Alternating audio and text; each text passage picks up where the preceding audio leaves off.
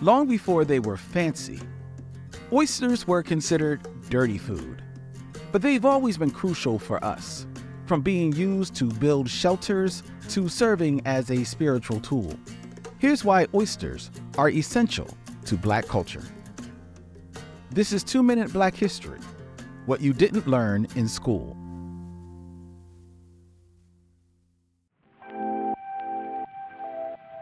We've been loving oysters for centuries. Although they're considered a delicacy today, they were looked down on at one time. Oysters were considered a dirty food, in fact. We've never needed white approval, though.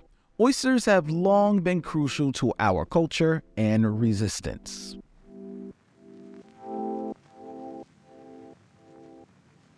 Take Brazil. Historically, white Brazilians considered oysters peasant food. Back in the day, beef and pork were costly, so Afro Brazilian communities, called quilombos, made oysters something they could enjoy. They even used crushed oyster shells during ancestral summoning ceremonies.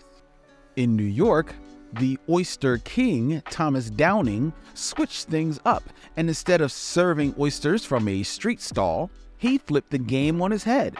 Fine carpet and chandeliers made Downing's restaurant an upscale experience. The best part, he used the oyster's cellar's basement as a secret stop on the Underground Railroad. Now let's travel to Daufuskie, South Carolina.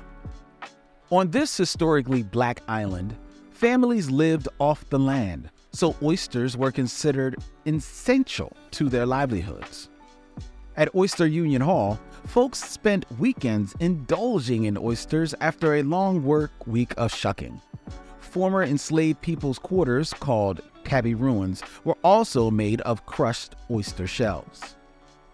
White supremacy has always tried to knock what we do until they can profit from it. But we should never look for their approval regarding our culture. In order to move towards the future, you've got to look to the past. This has been Two Minute Black History, a podcast by PushBlack. Show your support by sharing this episode on your social media and join us in amplifying stories we all deserve to know.